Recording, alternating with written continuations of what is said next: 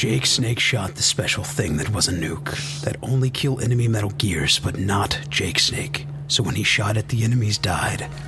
And then he said, Hello and welcome to the TOVG podcast. My name is George Weedman and I corral the topics. Jimmy does the editing, and our guest this week is Forrest Lee, who is actually going by the name of Tef Furst on the internets. Hi, hello, hey. Hey, hi. Ah, how is everyone doing this week? What have you guys been up to? I'm I'm just getting over being sick, so that's a great, fantastic thing. Yeah, yeah, that's bad news though. And I know, um, well, actually, we we have good news that literally just happened, but we should probably uh, get well, into that a little later. Yeah, Yeah, we'll wait yeah. for the news. Wait for the news. But Yeah. um, but but but how about Vigia games? Have we been playing Vigia games? Um, How about those I- Vigia games? Like I've been playing like a little bit of S- Smash and 3DS. Not no. The answer is no. I haven't really been playing video games. Yeah, Uh, that's, neither have I, understandable. unfortunately. you know, we're we're all adults here. we have we have responsibilities and lives and stuff, and um, Yeah. this this week I, I haven't been able to really play anything new. I did um do a bit of Payday 2 though, which a fan gifted me. Oh, And I'm really? going to be hooking up with some friends later on to gather up a group to uh, enjoy that. And I remember I played it um, around this time last year for um, when when it was going through its beta, and it was slightly different. I remember stealth being extremely hard, but um, when I when I played it just a few days ago, I just did two two rounds with complete randos, and they stealthed the the same old bank level I played during the beta effortlessly, and all I kind of did was just stand around and hold E in front of a in front of a crowd. So um, yeah, it's, yeah, it wasn't exactly as as entertaining and fun as I remember, but it was still a thing that exists, and I, I really haven't uh, given it enough experience to to know what's going to be in store for me as I invest more time in it. Yeah, I, I never really uh never really gave Payday 2 a shot. I have a couple friends who tried to convince me to get it on sale, but like I just don't see myself playing it very much, you know. Well, the the thing is, it has a really interesting stealth mechanic to it, or at least from what I remember during the um, I don't remember if it was an open or closed beta or not, but it was a little beta demo, demo period before the game launched, where you had to do a lot of coordination and communication with your teammates uh-huh. and kind of scope out the site of a robbery before you actually go in and rob it. And the way it facilitated that is by kind of giving you two entirely different schemes of mechanics and interactions based on whether or not you had your robbers putting their masks on. Once you mm-hmm. put your masks on, you really are only able to like violently interact. Oh yeah. Or well, well, you you if you get spotted, people will start violently reacting to you. Whereas when you don't have your mask on, you can't do anything violent. You can't sprint or crouch either. It heavily limits your mobility, but you're also free to walk around this base and case like security guards for your teammates who might have their mm-hmm. masks on, who can get them on their backside and and maybe pull off a stealth run with you and your ah. friends.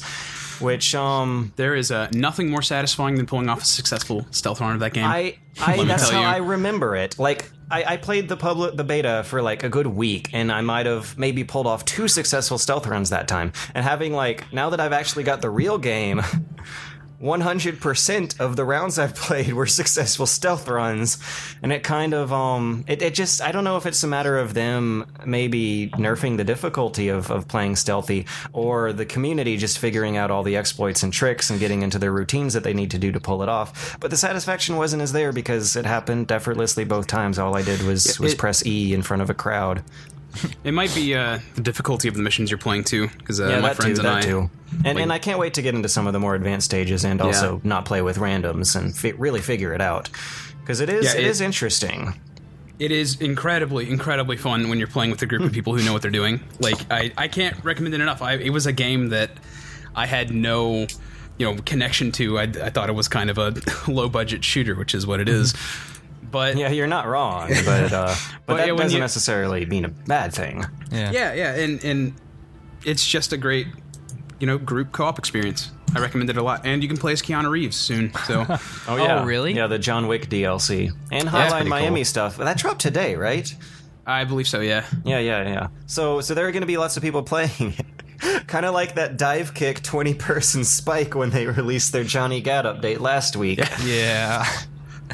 But Oh, yeah, the, the other big problem I have with it though, and like, feel free to call me out if I'm talking like an idiot or something, was that once one of us actually would get spotted and the stealth cover would be blown and someone would call the cops, the game got way less interesting. It just kind of turned into a, a horde mode. You're not wrong. It, I think that heavily depends on what map you're playing on. Like, uh, Mm-hmm. it's if, if you're in a map where you have like a defined objective that's like time based, which is pretty much all of them. Depends on the mission you're playing too. Yeah, yeah. Yeah, it, it can turn into that, but it, it still has that uh, like like you're. Uh, when's the van getting here? Get the safe open. that, that sort of thing.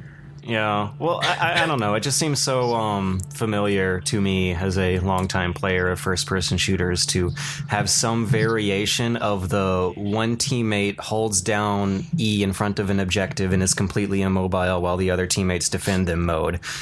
Like, like I was talking a lot about Counter Strike last week, wasn't I? I really got into Counter Strike, and it just Yeah. seems like like everything is steadily becoming an iteration off that design. And Payday, you uh, it's it's like PVE Counter Strike, and and and in, in a few ways, that's probably a really stupid thing to say on the internet, but uh.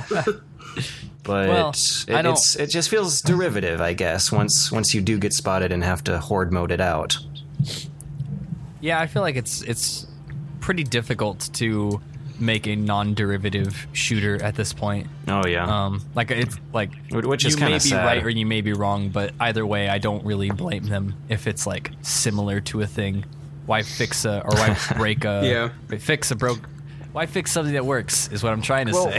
the, the, the conflicted opinions that I had from it from the beta were how much more fun it was to play stealthy. And I had mm-hmm. the same problem in Watch Dogs, actually. Like, a lot of games have really interesting, um, cool kind of Deus Ex style spins on stealth, but mm-hmm. then once the actual shooting starts, it either turns into like a Gears of War, Call of Duty, or in this case, Counter Strike spin, Yeah. which I've played a hell of a lot more of than Deus Ex style games. Mm-hmm. yeah, I could see that. I totally agree with you. Even with games like uh, this is going back a couple years, but like Dishonored, it was so much more interesting when you were in stealth.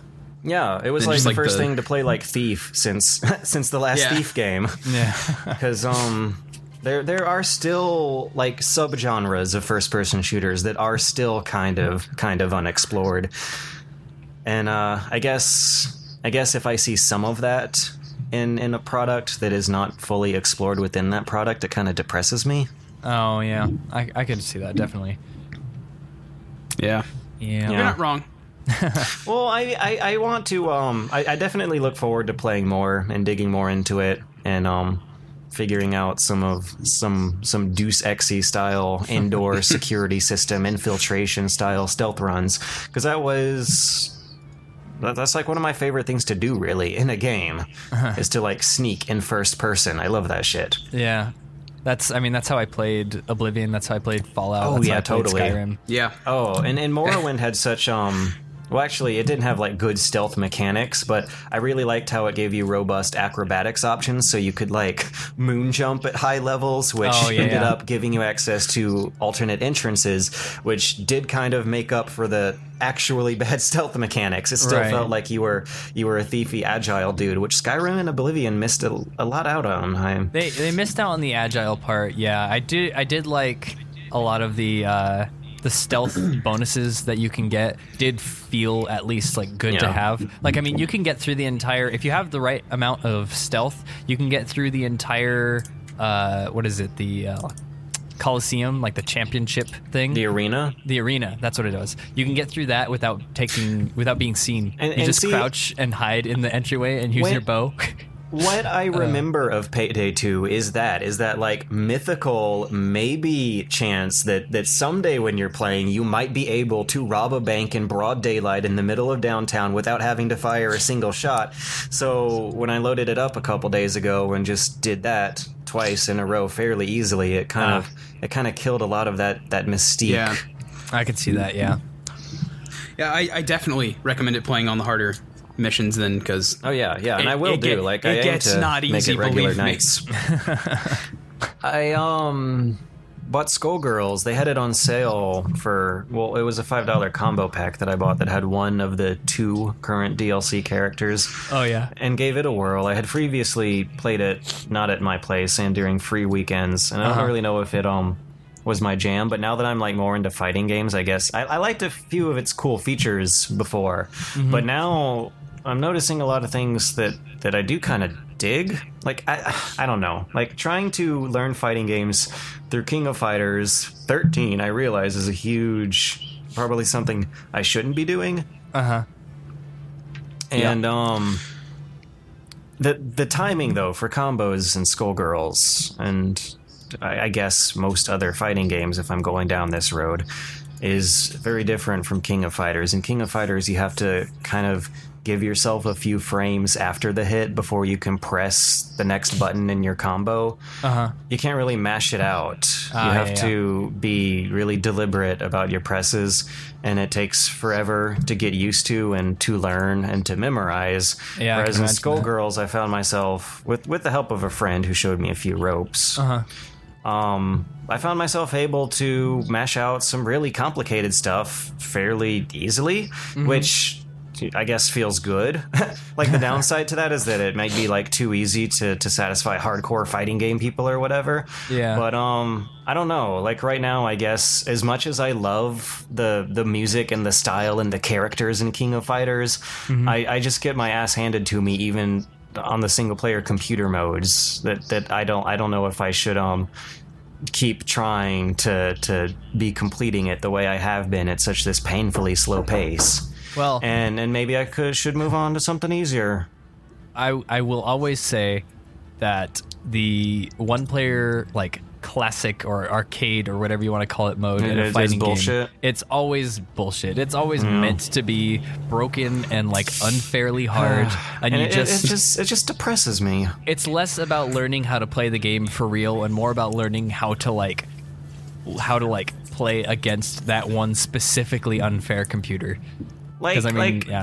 I have I have my my super cool team of, of King of Fighter girls. I, I I don't know what it is about Yuri's move set. I really Uh-huh. really like all the crazy kicks and, and like diagonal Hadoukens in the air she can do. Uh-huh. And I have all of those special moves like written down in cards in front of me and I just I want to see it through to the end, but I cannot beat that arcade mode. I, I cannot beat the story mode, and there's these special trial modes where you're like um timed to input specific combos that get really complicated and like that shit just shouldn't even be attempted by me until I buy some kind of stick. I was really close to buying a fighting game stick actually. You might have seen me tweet about it like I did. I had that that super cheap 40 30 dollars it was on sale at the time Mayflash USB stick Uh-huh. in my Amazon cart I hit the checkout button and then I'm like, wait a second.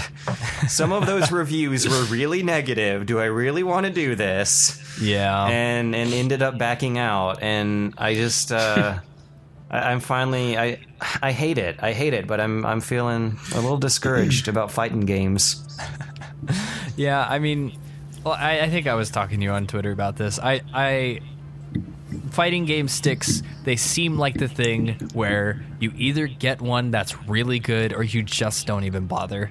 And Like- the, it's it's also the thing like oh my god like like knowing what 144 frames per second looks like. Like Right. once once there are just like so many reviews of this of this stick mm-hmm. that, that that say it's acceptable for the price tag that is good enough to get you by to, to learn fighting games with. And then mm-hmm. there are other reviews that just go on and on and on about how every element of it is made out of trash. And I'm like oh god who should I trust? These people sound like they know their shit but they say it's awful. And these other people who who seem like they are are sort of interested in their shit say it's okay I don't know I don't know Yeah, I, I've gotten a lot of recommendations to buy a, a Saturn controller and get a USB adapter for that. really.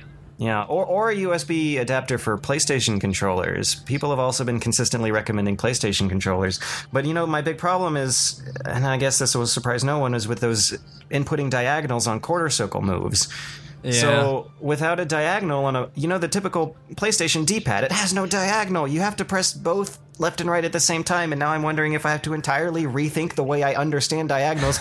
Maybe pressing both buttons is better. I don't fucking know. I mean, I, don't, I don't know fighting games. it's more tactile for sure. Um, I, I mean, I play on a 360 controller for most of my fighting game stuff, and I, it's really like it is really a thing of like you your hands are programmed to play games from all the games you've already played and so you think you're doing certain stick movements based on the way that like the stick out or the input was like programmed for Yeah. that specific game but like after watching how I tried quarter circles and like really looking at what I was doing, I was starting at down diagonal and ending at up diagonal instead of starting at down and ending at right. So eh, like eh, it was just a it was a thing of programming my hand to play the fighting game that I was playing and not playing like Halo or Smash Brothers or whatever because that's not going to help me in this. It's really I don't think it has anything to do with the hardware you're using. I think you can just get good on whatever you have already. I truly believe that. I, I, I like your optimism, but uh, but let me tell you, it's rough out there, brother. You guys brought on perhaps the worst guest to talk about fighting games. It's I, all right. I We- know nothing. I, I am We the know worst nothing as host well. to talk about, fi- but I want to get into them so so bad. Like every time I play King of Fighters, it's it's just so lively. I feel I feel alive. Well, you know what? If you want to get into fighting games, I guess you're in luck because Super Smash Bros. for the Wii U is coming out November 21st, and there was quite a large Nintendo Direct about it just a little You know, while ago. I, I saw that direct, and you know what my favorite feature of that direct was? what was it? Um, um, you might have seen some stirring on the Twitter, some um, some some hype, some uh, fan anticipation for buttons. Oh, the buttons. buttons. Buttons. buttons. This game has buttons. Oh man! For anybody who missed Yeah. the Nintendo Direct on Super That's Smash a bit of an inside joke right there. Um, the the whole direct is, is was like a, a pr- like a produced video and the person narrating it Well, because like they He don't was do crazy. like live they don't do like live stuff where they just like Yeah. talk about it on the go they did a produced video and the guy talking about it was xander mobus who is the voice of the announcer He's of also super like a smash baby. brothers he's, he's very young looking if you look him up he's, a young younger looking than guy I think everyone in this room right now. Uh, yeah, he's very very Oh young God. and he has a Wha- very wha- incredible What am voice I doing with my life when Uh, I, I but- could have been the su- anyways?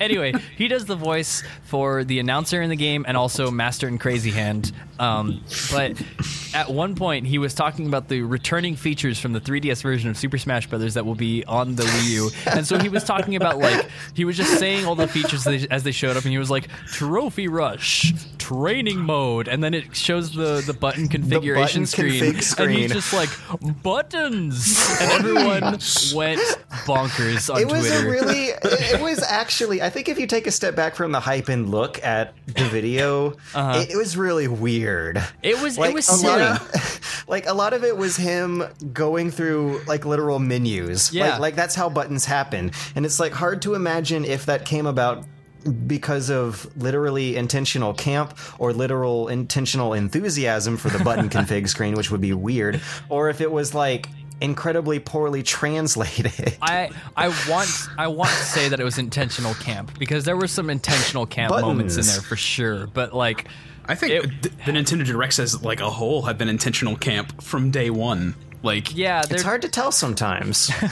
like like Iwata and his bananas. I mean, that that, Yeah. that guy looks like he's up to no good, but he looks friendly while he's looking like that. Yeah, I mean, I think it's it's pretty clear that over the past couple of years, Nintendo has very, become very self-aware of like who they are in the games industry. I mean, you'll find in Pokemon X and Y and in Smash Bros. 3DS, there's a couple "My Body Is Ready" references.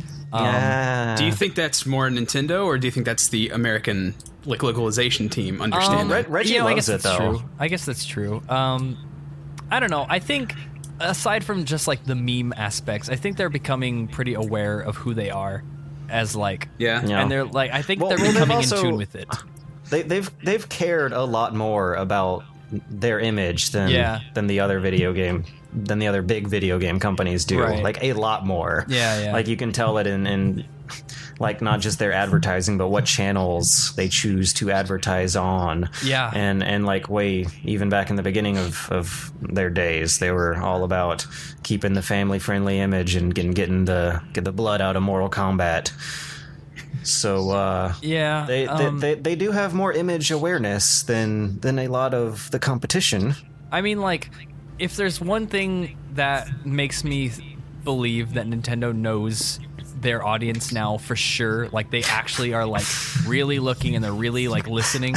I mean, They are reading just, the threads. They are in the IRC channels. Just let's be real. At the end of that Smash Direct, I don't. I mean, like, I don't want to supersede all of the other great features we could talk about, but the very last thing in the Smash Direct they said is is the guys like, and now for a special announcement, and the screen goes black, and you see a wireframe start to build. And I think everybody across the entire world who was watching at once stood up and was like, Mewtwo! because they're bringing back Mewtwo, and if you own Mm-hmm. both games and you use the Connect feature of like not not the Microsoft Kinect because that thing sucks. If you it's use it's the like hard to tell because they're the same phonetics. yeah, if you use the like like connect Connect, your not yeah, Kinect. Connect. if you connect your 3DS with the game to your Wii U game, you get Mewtwo as free DLC uh, to play as a character, and that's freaking So- awesome. And so everybody what happens wants if that. you don't have a 3DS? Uh, you, you don't buy get it. Mewtwo. Um, there, there's actually nobody knows Nobody if knows it's going to be well, yeah, this is also like hot off the presses. Like Yeah, like we is- were watching yeah. this like 30 minutes ago. to, to be to be clear, the Smash three the Smash Direct started at 3 p.m. Uh, PDT, and we recorded this starting at 4 p.m. PDT. So Yeah. this is like this is like just happened. Um, it ended 30 fresh in our minutes ago. Yeah. Also, the other thing that they like definitely know about is they finally announced what Ridley's role in Smash Brothers is going to be, and he's going to be a, interesting. They're like boss characters that just come whooping into the stage, causing Yeah. all sorts of trouble. I, I'm actually a little This- apprehensive about his because after playing Smash 3DS, there's a stage called Magicant, which is from Earthbound, Mm-hmm. and there's there's like a Birdman on that stage, and if you fight the Birdman, he becomes your ally, and then he like fights as another full player for you, and he's really overpowered, and that's what Ridley is on his stage, and it's like t- oh, tournament no. players are, you know, they're just going to play on Final Destination Well, with like- no items and like granted they're going to be playing final destination and battlefield and you know stages like that but this like even for casual play ridley seems a little mm, bit think think it might ruin the party. It, it might be one of the stages that you will avoid it might be the poke floats Mm, yeah. of this generation Oh yeah, That, no one. that god awful poke floats. No matter how much fun you want to have, no matter how much carefree, innocent childhood fun you want to have, it'll. No, no one still plays on Poke Floats. yeah it's still tongue-in-cheek nobody will play there yeah. I okay. Sorry to like. I have this weird like theory about poke floats. Go for it. I, hear it. I think they were like, oh shit, we need another Pokemon stage. so what they Let's did, just take the what models they and did blow was, them up. What they did was they saw the complete models from Pokemon Colosseum, and they were just like that. Hmm. we're taking it. we're Just taking float them, and we're just in a blank yep. background, and they'll be the stage. Oh, which. Which actually brings me to another interesting feature in the new Smash Brothers. Right. That literally anything can be a stage. Oh, well, That you yeah. at least draw on a on a stylus on the on the pad. yeah in brawl they had a stage editor but they had like predetermined pieces that would snap to a grid And and now it's Yeah. like a worms thing. Like you, You can- carve out yeah, you can slopes and shapes. So, I which, mean, uh, which means you know, there, there's Yeah. there's an industry term for it. Actually, I did an interview with Richard Gary where he clued me in. Um, do you know what TTP stands for? i don't but i'm sure It's it's tell me. game industry jargon that uh, is an abbreviation for time to penis. time It is yeah yeah they um when when they like launch usually multiplayer games oftentimes ones that uh incorporate user generated content they'll have people measuring how long it takes for the community to start making penises out of what they've provided the community with and and there were a lot of um I saw a lot of TTP moments in this uh, Nintendo Direct Yes. and and the first one was was a stage called the Miiverse stage I think that was it where Well, the yeah. background is literally Miiverse drawings people Yeah. make That that is so heavily heavily moderated though. Yeah, yeah, Like, yeah. Your, your I, I was wondering drawings- about that. I was wondering how TTP works on Nintendo consoles. Like uh, Miiverse basically it uh, you you like post something and it basically has to get approved before Yeah. it goes up. Who approves Like- it? Do they have like a 24 hour staff watching that? I'm Probably. assuming- yeah. Oh God. I Um, mean, yay, job creation. Yeah. well, like okay, but let's put it this way. One time, I had a party at my place, and we were Uh-huh. playing Nintendo Land, and uh, like we were we were drinking, and one of my friends posted. he he got like a little drunk, and so he posted like it. It was just like a Miiverse post that just said boobs. Mm-hmm. And you know, I woke up the next day like uh, to a notification on my Wii U that was like, "Your Miiverse post has been deemed unacceptable and was removed from the Miiverse." And I was like, "What the, f- what the hell?" And I like looked at it. I was like, "Oh, thanks, James." But um, like That- no, that the is Mever just so stage, Nintendo. The Mever I- stage for for Smash Brothers is you're never going to see like an inappropriate picture in the background. It's going to be like I don't know the know. top picks that are going to make it into that that like I, I, rotation. I feel like people might figure out some some very careful innuendos. Maybe maybe Maybe. something involving the placement of Kirby or Zero Suit Samus, and Maybe. and with with like some perspective in the background that might look like a penis from a distance, but something else up close. You know Well, that like- sort of thing. if you're if you want to talk about that happening, what's definitely going to happen is they have this other mode which they're bringing back like photo mode that was in Melee where you can like take Oh, pictures. yeah, yeah, that was another Yeah. um, TTP moment I saw. Th- in that the, in one the- is probably the worst one. The that's, stages that's one gonna is be pretty some bad. some quick TTP. But like I, I'm I'm I am predicting 0.1 seconds TTP. Um, Okay. Because Okay, so- what this mode is is like you can you like play in a free play mode and you can use your players and fight and whatever, and then you could pause the game and you could rotate the screen Take and take snapshot. pictures. Yeah, Yeah, you take little yeah. snapshots. But then you could draw on it. You could you you have like a little paintbrush and you could change the colors and you can like they showed uh, they had a picture of the villager and like the guy like added some wings onto the back of him like MS Paint style and. Like So, so you can get creative with your um with the crude screenshots people already make with the Right. pause mode in Smash. Yeah. Uh, yeah. Yeah, so like I mean I saw that and I was like, okay, someone's gonna be drawing a dick. There's gonna be like the the the part oh, that I'm oh, apprehensive about is that it mm-hmm. says you can share these pictures even with your friends, and I'm like, how Even long? with so how, they're implying Right, they're implying that the you can share it without your friends. Exactly, they're implying the main version version of this is to be shared with everybody. So how long before like the Rule 34 circulation starts going through that? Like. I'm expecting it in like one second. It's just gonna, It's gonna be the people- first thing some people do. Yeah, like exactly. When STTP. and so I don't know, like that ticks me off just because I, I'm so I'm still so salty about the fact that Nintendo got rid of the Swapnote uh, thing on 3DS where you could like draw pictures and send them to your friends via Wi-Fi, and they made it Street Pass only because somebody used it inappropriately, and then like parents a got mad. Yeah, it was like uh one of those like predator situations, and like Your child may be talking to someone who may draw them a penis. Exactly. And then Nintendo was like, "Oh well, we're never doing this again," and now they're just doing it again, but in Smash Brothers, a bigger thing for a bigger uh, Well, audience. Yeah, yeah. Aren't they? Aren't they marketing to more more hardcore people who can handle a, a penis or two with this? Uh, That- like, like that, that's the whole idea with the Like- For Glory and the GameCube adapter. They seem to be projecting that. Uh, like a like bit- they're they're bit more marketing to of a- both. of a they're marketing to mature both, image. but it, it it won't stop the younger people from playing it. Like, yeah, I mean it's still family friendly as as shown by the eight player Smash that they announced, which is oh my fucking god, that's gonna be nuts. I uh, Yeah, so God the, the almighty, stream was like, a little uh, laggy for me. What what's, what are the details for that? um it's they're okay. First of all, there's going to be bigger stages that are going to be eight player that- Smash. that are, yeah, big enough Yeah, to accommodate eight players. Yeah, I saw the uh, the giant battlefield. Let me just tell you how excited I am that there's a stage dedicated to the Great Cave Offensive from Kirby Superstar. One of the best things I've ever oh, that's played. cute. That's so cute. And they they also had this neat feature where like there's like damage hazards like lava walls and stuff, but Mm-hmm. if you hit them when you're over 100% damage, you just get insta KO'd. So like there's Hmm. no like Oh, dang. that sounds tricky. yeah, there's no like Hyrule Temple like getting stuck in that lower cavern Yeah, area the- and bouncing the around to death 400%. But they did bring back Hyrule Temple though as a stage, so I'm really Yeah, I excited saw about that, that. too. Um, that, that's that's big. That one, like, but but eight players. I mean, even eight players in Hyrule Temple is going to be nuts. Yeah, it's going to be great. And and the thing that I'm excited about is that they have this feature where you can use the 3DS as a controller for your Wii U Smash.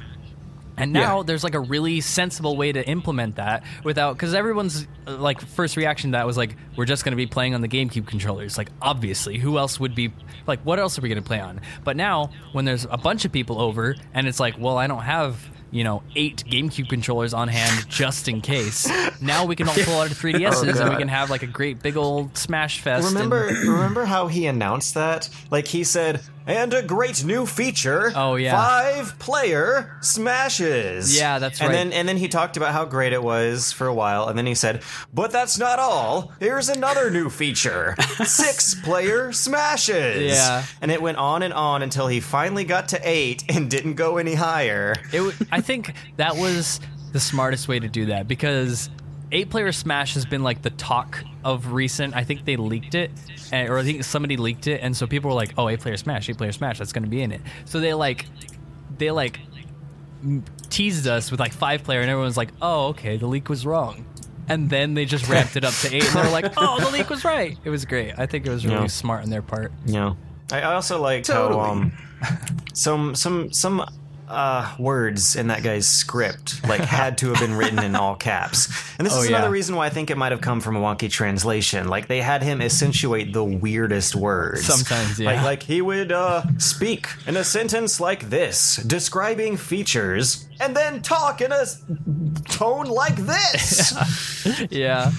yeah. I don't know. It was it was really I was it made me really excited. There was just like You you were digging it. announcement after announcement of new like cool ass stuff cuz like You were you were totes digging it. yeah, I mean, I was trying not to live tweet and I just got so hype during the thing that I just couldn't stop myself. Well, you know, you can live tweet by yourself, and that then you can just say you were taking notes on a Yeah, topic yeah. and, and sound super smart about it.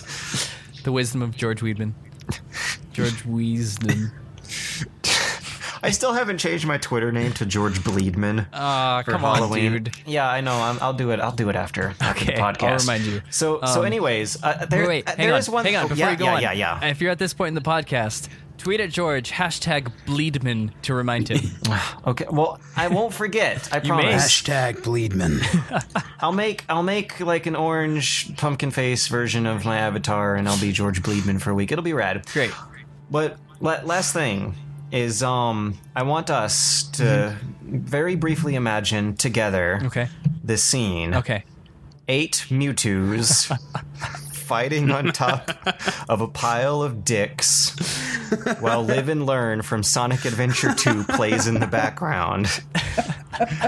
That is going to be your new Smash experience. I'm glad we live in this world. I know, I know. It is 2014, this is the brightest and we can timeline. finally live that fantasy. Yeah. if, my God. if this was the Zelda timeline, there This was like the two other one. ones that like sucked, but there's this one and this is the good one. This th- there was one where like uh, Mewtwo died Yeah. and like wasn't successfully able to get into Smash. or Mewtwo canonically died. there was there was a guy on Twitter who just he was just watching it, and he, is he's a little minor Let's Player named David John Bors. Not, not a big following, but he did something magical today when he just said. Eight Mewtwo's fighting on dicks while Live and Learn plays. It's worth getting a Wii U now. Yeah. And that's, That's when we all knew he was right. He was the harbinger of a generation. That's the biggest tweet that that man has ever had. It's the biggest tweet I will ever see in my It's the life. biggest tweet. I'm gonna go retweet tweet. that now. What, what is It this is man's the, name? the best the best tweet. Um, David John Boris, thank you. I laughed my ass off. I know Jimmy laughed his ass off. I actually spat all over my new monitor. Yeah, it was great. I just Um, couldn't hold it. so good. Oh god. Anyways, oh, man. I, you know, there's and retweet. there's still there's still actually other stuff we haven't talked about from the the direct. There's a I lot mean, of like, stuff to talk about. Like like I said, they just went through menus. Like there are menus upon menus. Menus you wouldn't expect. Menus that change the frequency of how often randomized music plays. Yeah. It's nuts. Oh my gosh, I love so that. many menus. I love there's, that. There's a Mario height menu. How high do you want Mario to be this match? Well, there's there's there's your menu for it. Do you want him to have a metal texture? There's your menu for that. That's right. Do you want him to wear a little fire flower on his cap? You got another separate menu for that. Oh my gosh. Oh. There, oh. I, I, I almost got the impression. I don't know if it was PR marketing because hmm. let, let, us keep it in perspective. We did just watch a 30 minute commercial for for Smash Four. Right. Totally. But I, I did kind of get the impression that they might be going for broke with this one. I, I, Okay. I, I don't know how they can add more menus on, on Smash Five after this. Like, like what else can they turn into a menu? with the things that they added, this will be the definitive Wii U game for I think five years at least. You will Yes. like if you have a Wii U and you have this game. I don't think there's any reason to be like, oh, That's not Mario- hard to believe because 12 years after Melee came out, it's still right? a but, definitive game in general. but like things like okay, they added this like what is it smash tour mode Mm-hmm. where it's like it's kind of like a board game and you like get stat boosts and you collect players on the stage and then you like fight in battles against each other and your stocks are the players that you have and you get stats and then like there's Smash Party. smash yeah it's like mario party but like You smash know bros style Okay, I got I got it. okay Smash Five, uh-huh Smash Kart minigame mode. i hope so that i would, hope that so would be pretty fun, actually. Smash like Kart could be its incorporating own Smash game, I would buy Brothers. it. It, yeah, I was about to into say, in all seriousness, I'm surprised they haven't done that already. Like with I Link and know, it makes Kart. sense. It makes sense. like ju- just like like Nintendo Race Off or something with a better name than that. But like, can you imagine why the is Link stuff? not in Mario Kart? He is. Make, make, wait, re- really? Yeah, Yeah. yeah, he's in Mario Kart 8. He's uh, DLC for Mario Kart 8 that's coming out. Uh, as is the Villager, and uh, And Oh think a yeah, I couple think I've other seen things. a screenshot of the villager. yeah, yeah, and uh, there's an F Zero car. It's yeah, that's they're doing the right things with that. Mm-hmm. Yeah, They yeah. should just make a whole game out of that DLC. they should. So, so Super Nintendo kerfuffle crossover kart racer. I'm good with that. Yes, I want that. Yes. I'll pay sixty Hyper dollars Deluxe for that. Edition. Hyper yeah, Deluxe. I got I got the impression it's gonna n- n- not be completable. that, that sounds like they had a way too much stuff.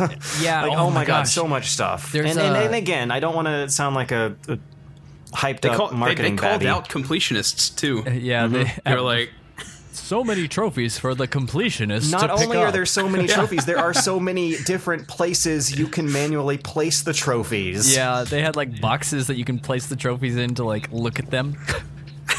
and and like oh, those man. were unlockables you get in a separate trophy unlocking mode It's- that that changes depending on how many players are playing. It's so good, dude. Like, you may not want to sound like a hyped up marketing fiend, but I do. This game looks. Oh, no, I- is I'm a so good. fanboy. I am too. I don't want to Yeah. be a fanboy. I, I am fully aware of how that's not a good idea to be one. But I, in some cases, yes. But since I already have my hands on Smash 3DS and I already love it, and this is just the same thing in high definition with a lot more stuff, like, You know Sure. what though? Hmm. If I if I hadn't made that decision after Bayonetta 2 came out to, to buy me Wii U stuff on Black Friday, Mm-hmm. I probably wouldn't actually have kept this topic going as long as it has been going. Really? Because I am I am kind of hyped. I don't get hyped for stuff that often, but uh, especially if it's on a platform I don't have. But since this is a platform I will have fairly soon, I'm I'm a little I'm feeling a little little hippie hyped. yeah. George is one of us now. Oh, A yeah. little a little One of hoppy us. hoppy hyped. You know what? Yeah. One like, of us. We we didn't touch on it because we just talked about how it's going to be turned into dicks, but that level designer thing, Oh, this is this is gonna be dicks. Like It's as gonna- far as the eye can see, dicks, dicks everywhere. it's going to be dicks. But at the same time, the ability to draw with like very very specific detail your your level, that you're going to see some really interesting recreations of like. Famous, classic famous Smash areas. 64. Yeah, like Smash Oh, 64, oh, but like or um, like like yeah, like weird side scroller stages. Yeah, like like- like, Met- Metroid type architecture would be interesting in Smash. Right, like we'll maybe we'll see a good Metroid stage. Heyo, Oh, Oh, oh. come on! You don't play um, Brinstar. don't tell me you play Brinstar. Uh, no, I, I did. I did love Brinstar Depths, but Those- that the might just be for one the with Kraid? amazing, amazing music. Yes. Oh yeah. Oh The- yeah, dude, you're preaching to the choir right now. Kraid's my favorite song in Metroid. I can't Oh, believe dude, same. It's so good. we, we just went on and on for like thirty minutes About something about, that I'm about really this excited about. commercial we just watched. Can't wait for the Oh. game to come out. One more thing. Uh, I, I say that, but one more thing. Remember how the One announcer was introducing the concept of the level designer mode, and the very first thing he says was, "You can make a straight line between two vertices." Oh yeah. Yeah. Something to that effect. Something I was like- like, oh, oh, oh, Math. ice cold son. he Geometry. just called you out. Strict lines. Oh, that's so funny. Um, You want Final Destination? Make it yourself. actually, that makes me wonder because did he just shut off his mic? I think so. That makes He me wonder it. because um, there was one of the stages that they that they talked about. they talked about this like dual plane stage where it's like a Donkey Kong one where there's like a background you could fight in and a foreground you could fight in. I wonder if they're gonna have that in the level designer as well, like a feature to add that. That would be so cool. That'd be insane. If uh, that's super hype. Um, I, I like wasn't excited about the level designer. Like I, again, it was lagging for me really hardcore. And so I was just like, oh, whatever. But oh man, like this gets me excited. Okay, ca- so uh, can I'm sorry. Can you guys hear me now again? oh again? yeah, yeah, yeah. Yeah, George I- is I- so yeah. excited that his mic exploded. Yeah, I, I kind of like I, I swiveled in my chair with my legs raised because I was being like a happy, excited little babby doing that little like like arms tucked together, knees twirling motion, and ended up snagging the mic wire on my toes. So. I apologize for that for that TOVG podcast technical difficulty, but um yeah, I think I think can we can we finally move on now? I mean, not not that I'm saying it was a bad thing or anything. There was No, there was no, some no, fun things to talk about in there, but other news happened this week. Yeah, lots of other news. Yes, yes. Yeah, But uh but I am afraid, however, that it might be time for us to take a break and finally maybe simmer down after all that excitement. Cuz I mean, you know, buttons, I just uh I don't know what I'm going to do with all those buttons. Buttons. Buttons. Are you ready to be the ultimate Pokemon Master Trainer? Yes, I think I am. Then join the Pokemon Trading Card Game League. You'll do awesome activities, learn wicked strategies, earn cool trainer badges, and meet new friends as you begin your journey to become a Pokemon Master Trainer. To find out more about the Pokemon Trading Card Game League, log on to Wizards.com. Go forth and be a master. Clean gutters. New chemical-free cleanser. Rotate tires. Hi, Mom. Hi, Dad. No snacks Lock before up your bedtime. Help unload the car. Remember my birthday. Don't sleep so late. Watch the Bye, dog. Mom. Turn Bye, the Dad. TV off. Floss. Hi, Spike. Bark, bark. Chase, chase. Wrong address. Chase, chase, chase. Mailman. Spike! Play with people who speak your language. Pokemon. Promo cards. Meet new friends. Join the Pokemon Trading Card Game League. Have fun, practice your game, and earn cool prizes. Join the game. Jake Snake fled up to the top of the sky, a- again, in the Metal Gear and drove really, really fast to more into out heaven to fight more Metal Gears. And then he said, And we're back with uh, more TOVG podcast. We are uh, finally in the section of the show where we're actually going to talk about other news. Yeah. News other than the uh, Smash 4 Nintendo Direct. First up on our list, we have Google revealing a set top box console called the Nexus Player. Now, uh, when I first heard about this story, I, I saw it on some like no name blog that ran a headline that read something like Google reveals their own video game console. And I was Oh, like, yeah. what, what, what? Why, why are more people talking about this big news? And it turns out it's not really, not really a, uh, a, a video game console. Like I Yeah. guess, like not, Less- not not the way you and I understand it. Maybe the way Grandpa understands it, but not um, not not us. It's less console, more circle. Uh, ba- basically, the the Google Black Plastic Circle is a, another um, like Google Android on TV device that they're trying to push out after previously doing the, that with the Chromecast, which I'm not Right. familiar with. But um, but but It's- first, you said you were. You've Yeah. you know about. Well, I mean, you I know what a vaguely- I- Chromecast is. I saw it one time. Uh, it's like this like HDMI like Wi-Fi thingy that you plug into your TV, and it's Yeah. basically it does all the like things consoles would do minus the console part. So it like plays Netflix and Hulu, Right. Uh, Right. YouTube, et cetera, et cetera. The bare bones. yeah. Whi- Which Yeah. which isn't like a bad concept. Like I'm all for. Oh no, no, and it's and it's super cheap. It's like twenty dollars. It's like totally like a cool idea. I'm, Yeah. I'm I'm all for people like cutting the cable and replacing their cable TV service with like a, an HTPC, which Right. this market is good for, but it's not exactly um like a game thing, which is weird because they're also selling a really legit looking game controller peripheral for it. Yeah. But um let, let me let me quote from the Forbes article. They were very they gave this thing a very lukewarm reception. Headline reads: Google's new Nexus player makes no sense while it still sells the Chromecast. Um So this uh, Google Nexus player will offer access to the Google Play Store for not just music, movies, and TV shows, but also select Android games. And uh, that is where the big criticism comes in, where you can cite the failures of other products to do this same thing, including the Ouya itself, where uh, games built for mobile platforms don't exactly translate well to TV screens because of control issues. Right. I Uh, mean, it's the same thing going the other way. Yeah, Like that- sometimes that- touchscreens yeah. can't do what controllers can. Sometimes controllers can't do what touchscreens can. So you have this this really weird problem where you're controlling a cursor on a screen for um, actions that are meant to be like faster than that that you just tap the screen with, Right. And it uh, doesn't exactly work. Wait, It's and just looking at, at the visuals, even these like professional photos of these like peripherals for this thing, like this controller, which is essentially essentially the, like the perfect split between an Xbox 360 controller and a PS4 controller. It, it looks Um, like the the Wii U um, Pro Like, controller. yeah, that- that's the the thing, though, with, is, like, with the reversed analog placement. Right, that's that's where the PlayStation part came in because that's how that's PlayStation's or Sony's analog placement, but like it just looks low quality from like a glance. It, this looks like something that I would pick up at someone's house and be like, "Hmm, they made some poor decisions." And, and, like, and also the the design of the thing itself. It's bla- The black, circle? yeah, the Google black plastic Yeah. circle. the Google coaster.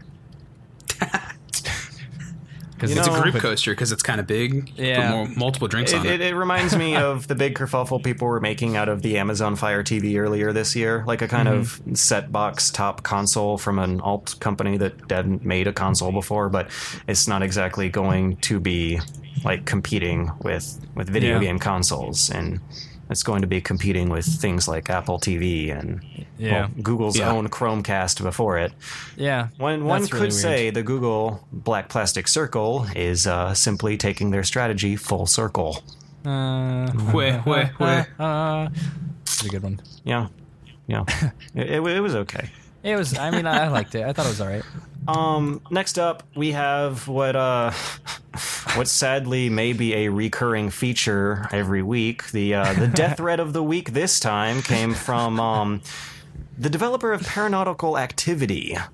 Uh, Did something really bizarre. He he was frustrated at Steam, uh, not entirely unrightfully so, but then sent Gabe Newell a death threat on Twitter, like a mature adult person would do. Right. And um, like their response though is is kind of priceless. They then pulled the game. Paranautical Activity was set to release that day, and this uh, the developer, the primary guy who made it, was really really frustrated because he felt they weren't handling it right. Um, on their day of release, they well they originally wanted to release on a weekend, and Go- Steam I almost said Google because I'm thinking of really big borderline monopolistic companies um, wouldn't let them release on a weekend. Apparently, they share server load with like CS:GO and Dota servers and stuff. Right. Or I'm sure there's some like technical reason behind the scenes why they don't want to release games on weekends, but that's something they Uh-huh. Don't do, and that frustrated him. And then um, something that might have been a legit mistake on Steam's part is that they mislabeled the game as an early access release. Right. Um, and it was not. It had come out of early access on this day, and that they had mislabeled the front page update with it being early access, um, and that they had uh, not put it in the proper release queue, which. Um, I believe, according to this man who is Mike Maulbeck, said the main scrolling capsule thing on the front page, uh, he misses out on his spike, his his day one sales spike, which, uh, if you know how game sales work, like a spike. shitload of the profit comes from from the very first 48 hours after launching. yeah. Anyways, he then he then voices his frustrations further with a very unwise choice of words where he says, "I'm going to kill Gabe Newell. He is going to die." Yeah. And within hours, his game was taken off of Steam entirely. Like, also, I just gotta say, this is another fine quote from him.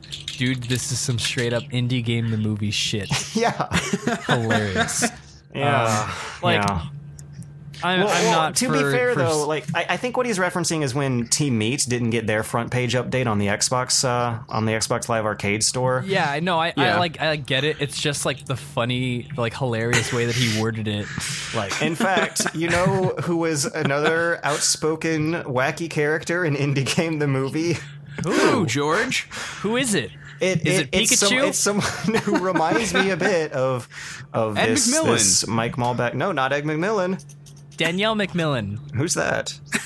Ed's wife. Oh, yeah, no. it, it, it, it, it's a bit of a fishy thing to make a, a outlandish Twitter tirade that would end with the death threat of who is essentially selling one's game. It is it is um awfully suspicious. Yo, come on. So, anyways, um, let, let's see here. Valve responds. They release an official statement that is Official? just kind of hilarious. Valve's Doug Lombardi in an email says to Polygon, "Yes, we have removed the game's sales page and ceased relations with the developer after he threatened to kill one of our employees." one of our employees. just, just in like this, this seriously flat, very officious tone. I don't know. I laughed. Did anyone else laugh? I'm laughing. I laughed. Like, like I'm this, laughing this right is now, like yeah. kind of the thing where, like, clearly, I highly doubt this guy was actually in a position to kill Gabe Newell. Right. He was just like voicing his frustration in, in, in, in a way he clearly shouldn't have. Right. But um, and it's not that his frustrations were 100% unfounded. Mm-hmm. It's just uh, I I still can't help but laugh. I mean, you can't make this stuff up. Yeah. the, the internet So, is uh, weird what- these days. What do you think the like reaction inside Valve was there? Gabe Miller just being like, "Oh, I- that- well, that's well, not they, okay." they very clearly stated their reaction. They have removed the game sales page and ceased relations with the developer after he threatened to kill one of their employees. I, I want to know if you guys think that Gabe Newell, even to this day, knows who he is. Oh yeah, probably. I, I feel like there's almost a chance that Gabe Newell doesn't even know about this, and he's just continuing to like live his like fantastic life on his pile of money, and like the people, the higher ups at Valve, Well, are no, just I'm like, not- well, this guy sucks. oh come on, I'm I'm sure he still works. No, like I'm sure he works. I'm sure he's just like actually like getting work done in his office. I mean, his I mean, of he's not like but, he's not like selling it off and moving away to anonymity like Notch No, no, I, I I, I, I s- I see what you're saying. Uh, what I'm Jimmy. saying is like he's Like, doing important Gabe Newell a- things. actual important things Right. versus dealing with this. and like uh, I don't know, like I it's not that I'm completely back the decision to like remove his game, but at the same time, like I wanted to play it actually. well, I I have it. Really? I like I, I think I backed that game on Kickstarter way back when. uh huh. Like, and I, I still have it in my library. And, and Like, it's, and if it's I fun- could find a way to get it to you, I would.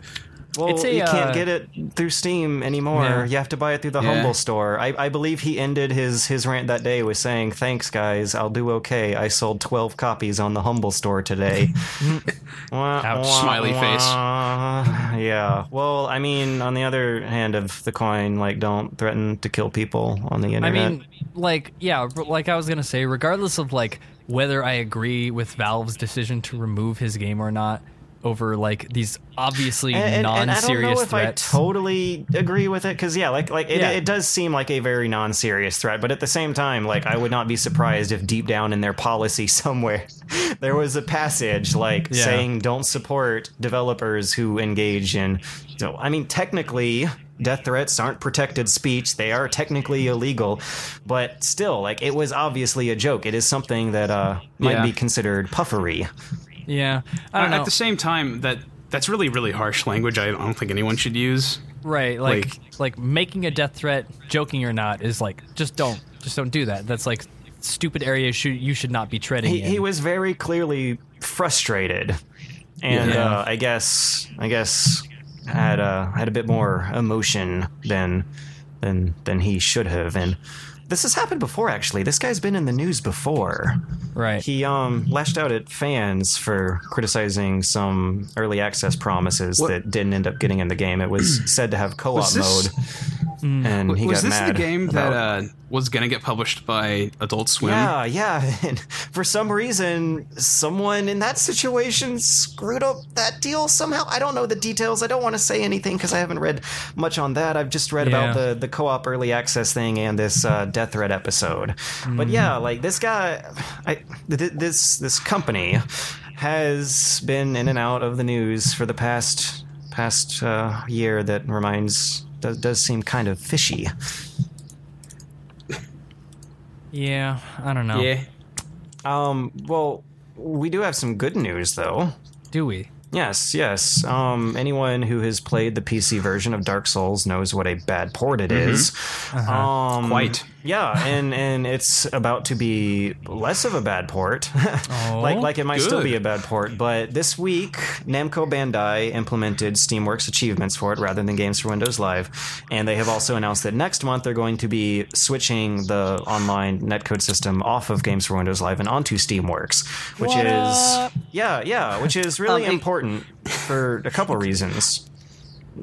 Excuse me, George. I know you're talking yes. about something important, but uh, you said Namco Namco Bandai, not Bandai, Not Bandai Namco. Namco. Oh, oh, I, I dearly apologize. I, uh, I've really disappointed my father tonight. Um, And at that moment, we I- lost exactly one viewer who said that many, out loud. how many, how many times have I made that mistake before? Like I remember emailing them earlier today, and I wonder if I made a typo in that email. Oh, God, no. I know, right? you it's- think about typos after you make them, because In- it's in such an easy mistake though- to make. I know. In all seriousness, though, uh, this is good. Yeah, Yeah, good news. this is great. Good news. Yeah. Um, because Games for Windows Live is a very buggy, very slow system that Very um, unnecessary. v- yeah, because other good alternatives exist, but it's also getting phased out. Like they were Right. gonna have to either do something about it, which they are, or just like abandon the game, which they could because it's like years old at this point, and Yeah, they have a Dark Souls sequel, 1. Dark Souls One. But Dark Souls One does have a lot of replay value and should be replayed over the years. I mean, heck, maybe it has a lot of first play value now, game. so I can finally play the Yeah. one that I own. and and actually, didn't Games for Windows Live turn you off of it when you Games for- tried? Games for Windows Live was the nail in the coffin on a long list of, of a very long list of complaints that I had from just trying to play the game for about 40 minutes. Um, like it, it was a joke, dude. It was like in windowed mode, um, the mouse did not lock to the fact that it was windowed mode and went outside of the screen borders, so you continued to control your character even though the mouse was not inside of the window. And so, uh, and then like that meant that you stopped scrolling, like stopped looking around when your mouse hit the border of your actual computer screen. It Um, was it was an awful example of a great game that had an absurdly terrible port. Yeah, it was there. There were so many things, and the Games for Windows Live thing was just like The nail in the coffin. the coffin. nail in the coffin. Because like I'm already on Steam. I'm already And, on and one that's, thing that's, forcing why me to I be online. I prefaced it by saying it might not become a good port next month, but it will be at least less of a bad port. oh my gosh. Yeah. Yeah. Okay. Um. Yeah. Speaking So- of Dark Souls, though, Yeah, Dark Souls clones are about to become a thing. Like the first big one's going to come out in a few days. I requested a review copy for it. I'm really crossing my fingers that they come through with it because I'm looking forward to it. You guys, have you guys heard of Lords of the Fallen? Uh, very like vaguely. Oh Uh, my I've god! heard the name It's once. it's it's a total Dark Souls clone, but it's uh, so far from. I, I don't want to be hyping anything up before it comes out, but it's Okay. like the kind of like like like Duke Nukem 3D is a total Doom clone, but it's still one of my favorite Yeah. games of all time that I think uh, to some in some respects I like better than Doom. Right. And um like like this doesn't necessarily seem like it, it does seem like a shameless Dark Souls clone, but it also seems like a confident Dark Souls clone. Oh, well, that's a good thing. Wh- which which yeah like makes a huge difference and and i mean if dark souls clones start to become a regular thing i'm, I'm not really gonna complain yeah, But, I mean, maybe one of them will get a decent PC port. yeah well, actually the sequel wasn't that bad I will not let it go. I know and and you you have every right to not let it go but uh 20 but $20 oh man wasted. like seeing seeing those cloth physics in dark souls 2 at 60 frames per second was a real treat on the pc version and and the controls and the menus are just so much more snappier. They, they weren't good but they were at least better than the first. Anyways whatever. Um in in a what I think is an admirable display of self awareness, the developers behind Lords of the Fallen sent out preview builds to the pillars of the Dark Souls YouTube fan community. Okay. To uh, one guy named Ian B, who, if you've ever gotten into Dark Souls lore, you might know um, some of his videos, uh, Okay. kind of doing the communal storytelling thing that, that Dark Souls does real well. Um, and also to a challenge speedrunner guy guy named um. Hang on a second. Let me let me pull him up really quick. Lobos Jr. I hadn't heard of him until this incident, but he's got he's got a nice following, like sixty five thousand. He's pretty pretty pretty Yeah. important. I've heard the name before. Um, and he also works as a QA tester in his free time, so he knows a lot about games. And basically, I basically, feel sorry for him. but I guess I guess you learn a lot when you uh when when you try to break things over and over again that much. Right. but but these guys have posted videos between like 30 minutes and four and a half hours in length of Wonderful. just talking about this game. And in response, the developer uh, did a response to some of their criticisms and also kind of did like a, a acknowledgement of some of their criticisms in a 20 minute video of their own. And, Really? and this seems like a really interesting example of kind of um, like post YouTube games PR marketing. Like I really like seeing um, fan media, and I think I've talked about this before because I am on an on a never ending uphill quest to legitimize YouTube quote unquote journalism. Right. But I really like the idea of um, fan media kind of taking the role of um, journalists covering other games that still appeal to their fan community which uh, as as a very Yeah. Dark Souls-ish game, Lords of the Fallen does. Very Yeah. very quiety, quiet, moody, not very handholdy, slow, sluggish combat type deal going on. I mean, it it, it looks uh, right up their alley, and it looks right up my alley, and and it also looks good to look at. It looks at least better than the previous gen Dark Souls games. It's a step up in fidelity at the least. yeah, I'm, I'm watching a little bit of the video right now silently, and it's uh, looks pretty sweet. Um, but yeah, I, uh, I I like seeing that happen. I like seeing developers reach out to fans of other games, to big important fans who have a fan following of their own of other games, Yeah. and kind of getting them to talk about and criticize openly. Um, you know other games and then Right. respond and Yeah. criticize openly about their criticism and also like acknowledge some of their criticism and explain how it works on on a really um, intricate level like some really interesting game design discussion came out of it like we learned why when you roll horizontally in lords of the fallen there's a slight crescent curvature to your character's path of movement i was like i never would have noticed that and and it's like designed to kind of um, cut down on the time it takes to flank enemies after rolling out of their way. Oh, interesting. Yes, yes. Uh, I'm watching. I, I, I'm sorry, I am watching a little bit of this in the background. it- It's like really cool. I'm watching some of the slow combat and yeah, okay, I see the roll right there, and he's got the little crescent. That's this is like cool, like, and it's definitely like cool that just seeing developers take their time to like not only like give these people review copies, but also follow up on that and Yeah. like respond. Yeah. and, But you know, the, the, the thing that like tickles me pink though is that they're doing it with the competition. Well, Yeah. I, I don't really know Yeah. because it's it's Namco Bandai, or did I get it wrong again?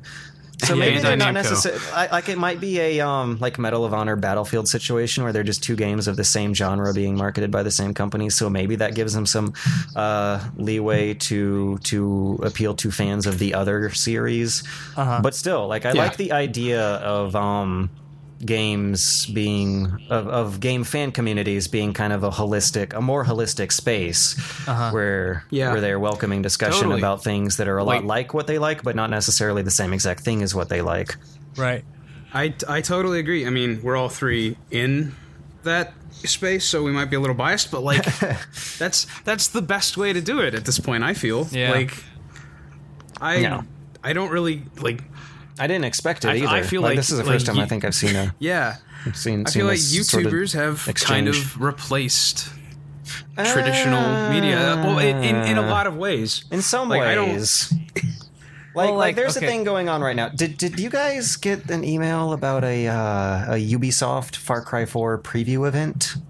I did not. I did not. Okay. Well, well, if you uh, go to the channels of Angry Joe and Boogie these days, you'll find a couple of Far Yeah. Cry 4 videos on the top of the queue, and that's because they had a preview event in San Francisco where they flew him out to travel, and that just seems kind of like the same the same exchange that you uh, see in the old guard, where where travel and and sometimes gifts gets exchanged for Yeah. for coverage, because um, a- as far as I can tell from these uh, Shadows of the Fallen, if I'm uh, getting the name Lords Lords, of the of the Fallen. Uh, I, you know, it does have a really generic Lords kind of fantasy Mordor, name. The Fallen Shadows.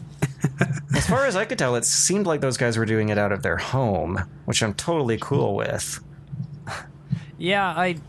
Okay, I think to expand on what on what Lee was saying about Yeah. like YouTube sort of replacing media. I think in not replacing, but in this case, the people that they went to specifically for this are known as like the guys who know about Dark Souls. Yeah.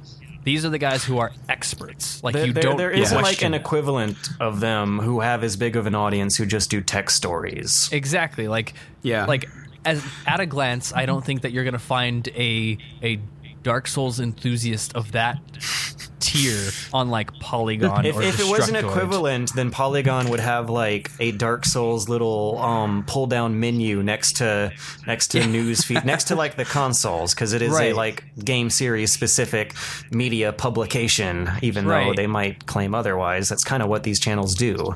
So, but that's that's the thing is like with that comes opportunities to like reach out to the real experts like the people Yeah. who are not only you know talking about this and fans of it but also so well versed that they sink all their time into They're a making lot it- more specialized. right they're the the uh, artisans of this And, and, and let me sort of uh, like specify exactly. replace was the wrong word. Mm-hmm. No, I, I- think I they're think- yeah, yeah, they're yeah. they're like they're alongside. I trust Pro Jared's opinion on uh, Civilization Beyond Your Earth. That video just came out today. As much as I would trust like Joystiq's review. yeah Like it. One of them would be a lot more fun to consume, though, and uh, I know Yeah. which one I'd I'd like more. So that that's what I meant. Mm-hmm. Not that they're You know, you know. not yeah they're not like like regular media is dying and youtube is Yeah. is ushering in a new era but like no i got it i got you If I that is you. the case, then it's a very, very slow process. But Hmm. I also could imagine that in the future right uh, happening. But anyways, let's talk about puffery. Let's uh, Okay. let's talk about some some puff pieces. okay Um, a well, not an actual puff piece. This is this is news. Um, the qu- I, don't know. Do, do you guys remember the um investors who the EA investors who started a class action lawsuit against EA for uh like kind of falsely advertising the readiness of Battlefield 4? Um i i heard about it i, I, did I not think look it into was. can't say that I it was have. either November or December of last year when this started. If I'm remembering it right, I don't. Uh, I didn't necessarily go back when I was looking into this story so much as I just looked into the current events. But basically, a class action lawsuit raised by two EA investors last year claimed that they made false assurances to investors like themselves about the readiness of Battlefield 4. Um. For evidence, they used quotes that uh, EA spokespeople made at trade shows. Quotes like, Luckily, we've overcome those hurdles, which uh, executive producer Patrick Bach referring to pre Battlefield 4 launch concerns, because Battlefield games typically have launch concerns. Anyways, uh, what happened, I think this was yesterday when this happened, which would be Tuesday the 22nd for our listeners, was uh, that these plaintiffs were dismissed by their court because they were found to have purchased EA stock prior to those Battlefield 4 remarks that were made, which uh, meant that they couldn't claim that those remarks were selling them stock.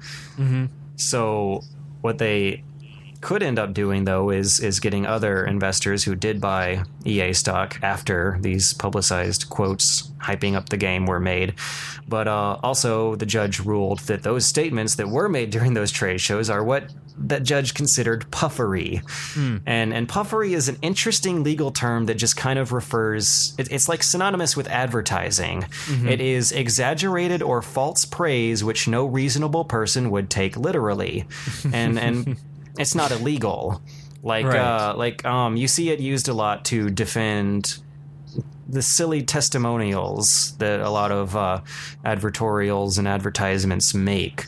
Right. And I, uh, Yeah. I, I think being able to distinguish puffery is is an important skill that maybe a lot of people these days don't have. But um, anyways, This is, this is stuff like Red Bull gives you wings, and like Yeah, you can't yeah, sue Red yeah. Bull for the for you not growing wings because like no shit, you're not gonna grow wings. and and also like it's kind of subjective. Like if they say we've overcome previous hurdles, Right. Then that means like we don't know what they're talking about. Are, are they are they talking about some kind of weird, highly technical, behind the scenes engineering stuff that only a programmer would would understand? Right. Or um, are they literally taught? They did not make the specific statement that this time we won't have. You know, crash issues, performance issues, netcode Uh-huh. issues on launch, which would be a silly claim to make because that happens to almost every game to some Uh-huh. level, some worse than others. But uh but yeah, basically this class action lawsuit is kind of getting literally dismissed if uh, if they don't change their lawsuit by November 3rd. Yeah. I have no strong feelings one way or the other. I enjoyed the hell out of Battlefield 3, but this news of how bad Battlefield 4 was on launch kind of turned me off of it. I'd really like to see it though with my face. I mean, it looks it looks just great to like test my hardware out on, but that ain't gonna happen. Right. Um, let's see. Let's see. Hmm. Any anything else happening? What do we got on the docket? Uh, last but not least is a uh, if you were around paying attention to video games in 2007, you might remember Jade Raymond, who Yeah. um, was one of the creative directors behind the original Assassin's Creed and later Assassin's Creed 2, Splinter Cell Conviction, and Watch Dogs. Basically, she um did a lot of a lot of work on some of like the headline Ubisoft games Uh-huh. of uh, this past Yeah. generation. But for some reason, she's leaving Ubisoft. A couple days ago, she says, well, she didn't say it. The company put out a statement that said after 10 years of collaboration, the company and Jade Raymond have agreed to pursue future opportunities separately. So uh, I wonder what's up with that though. Like, um, maybe she's starting a new indie, or maybe even public company of her own. and Maybe she's moving on to some other company, um, making AAA games elsewhere, or maybe she's gonna get like swallowed up by by mobile shovelware makers. Maybe she might become one of the John Romero's of the world. I don't know, but uh, I sincerely hope not, because yeah, yeah, I know. It would suck Seems to like like, she has some lose lose someone who, yeah, you would think is a good designer, right? But but at the same time, I mean, these franchises that she's involved with are like the the quintessential derivative Ubisoft game. Yeah. like like the sandbox game where you climb a tower in a busy city to unlock a new chunk of map and do that over and over and over again for forty hours. I mean, loo- looking at this though, she just it looks like she just worked on one and two, which were I mean they had problems. well but she was also managing director of Ubisoft Toronto in the meantime, and had Yeah. I mean, who knows really? I guess insiders would know, but we really don't. Like, she has a lot of credit for yeah, Assassin's Creed One and Two, and Blacklist and Watch Dogs, but that's like. God, 2007 to 2014, that's like seven whole years. She Yeah. she was probably busy mm-hmm. that whole time. Yeah. Yeah. Or maybe she's just yeah, you know, maybe she's just tired of working at the same company and for 7 years on really big busy projects. I mean, it's. I think it's fair to to say that at that position for that much time, she may have like a sizable savings to start her own company, right? Yeah, Maybe, maybe. Yeah, I which don't would know. be like, cool. I- like, like uh, all of our favorite games, I think, to some extent, are uh, of the previous generation were made by by disillusioned AAA um, stars, kind of in a weird way. Yeah, and I mean, like, and personally, Assassin's Creed Two was my favorite of the series. I think it went downhill after two, and I I think one was like a weak start, but two was like the good one, and so I'd I'd agree. That, that that just reminds me though. I found out um, who was behind Firewatch. Do you remember Firewatch from this the most recent PAX?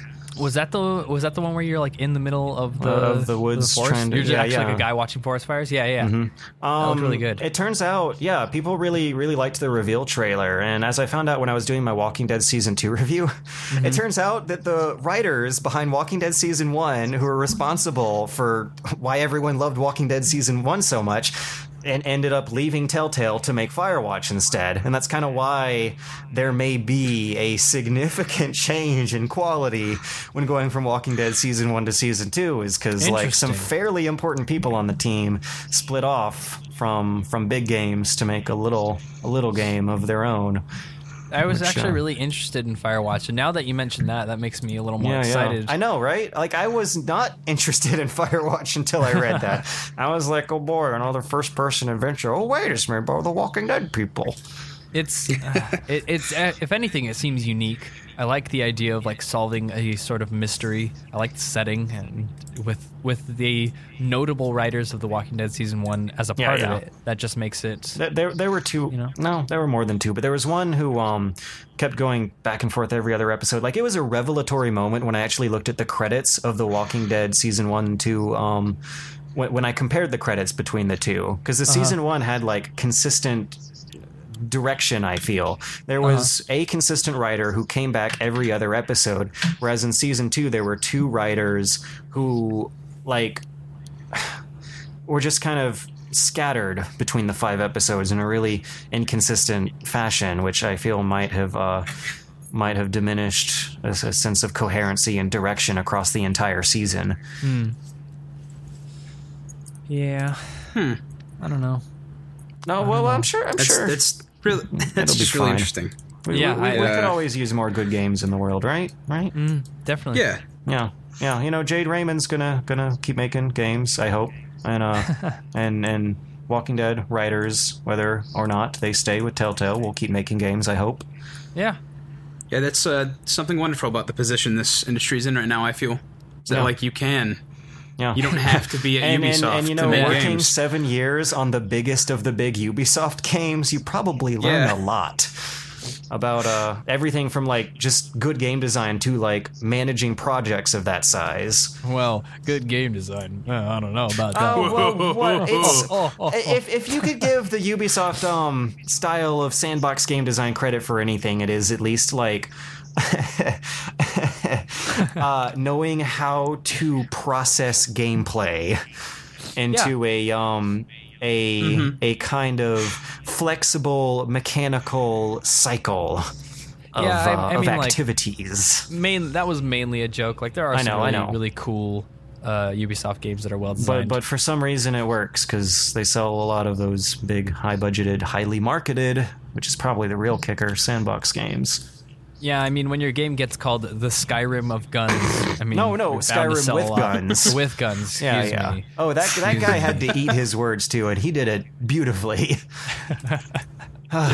Anyways, um, God, that was a lot. Yeah. That was a lot of stuff. Yeah. But I think we are finally at the bottom of the docket. I can't believe it. Oh yeah, we did it. We did it. Yeah. We made it through all the uh, all the significant uh, events And I of the week, kind helped. of. Yeah. Buttons. Yeah, buttons. Buttons! Buttons were like the news of the hour just now. Yeah. Yeah. Hot topic. Anyways, um, I think if uh, do you guys have anything cool coming out in your pipeline soon for YouTube? Uh, I have something semi soon. It's Mhm. a Levelhead episode, and I'm collaborating with a person. And so, Ooh, uh, I, I'm not sure when that will come out, but I'm hoping before the end of October that will come out. Okay, So and, keep and an eye you, on my you channel. did say it was a level head.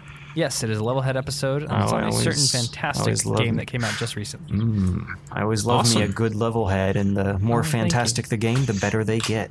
Thank you. Thank you. Yes, yes, yes. yeah. Um, what about you? Uh, uh, what about you, Lee? Uh, well, since between this time, like this podcast and the previous one I was on, I uh, I was fortunate enough, and I, I joined the game theory team. Oh wow! Awesome. Oh yeah, Like, you were actually officially. editing for them a little while back, weren't you?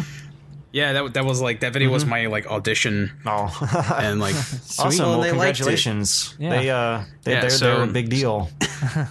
yeah, that's it's insane. So that's a thing uh, on my channel. Um, I'm doing a bit of rebranding right now, but I have like four videos close-ish to completion. Oh my gosh, I wish I had four so videos like it, close-ish. it's for for various reasons like things got interrupted it's why i haven't had like a big video for like five months Yeah. I wish I could uh, do that though. Like I'm so tired of just squeezing everything out last minute every week. Yeah, I know yeah so uh so for right now uh that's my channel is going to be a little quiet Mm-hmm. uh, I, ha- I have a good reason. I have a job now with the Oh. thing. And those, those, Um, yeah, that's with- with important a to channel. keep priorities too. Yeah. The, the fans are gonna Um, hate hearing it, but the job has to come first, you guys. yeah. Yeah, I mean it's a job making other YouTube videos, but like So, Um, so it- it those deal with- fans probably like it. so yeah, like it, it it'll be quiet for a little bit, but I have a lot of great stuff coming out. Awesome. Hopefully by the end of this year. Excited, cool. excited, excited to see it.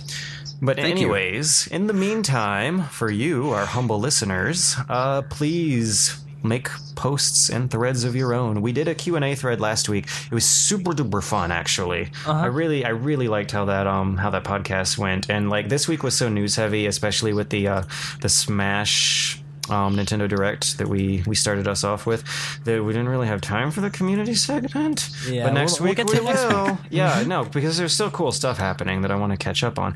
Oh, I found out who Matt CD42 is, and now we play um we play fighting games together. Um, but anyways, yeah, sorry, that's a whole nother tangent. But uh, but yeah, like keep keep it up, guys. We really appreciate it, and we're gonna catch up with it next week. We promise. Yeah, and if you if you have any anybody that you're like a big fan of, any YouTubers or notable games people out there that you really like that you maybe have some sort of connection with, and if you want to tell them, hey, I would like to see you on the TOVG podcast, I'm sure we can make that Uh, happen.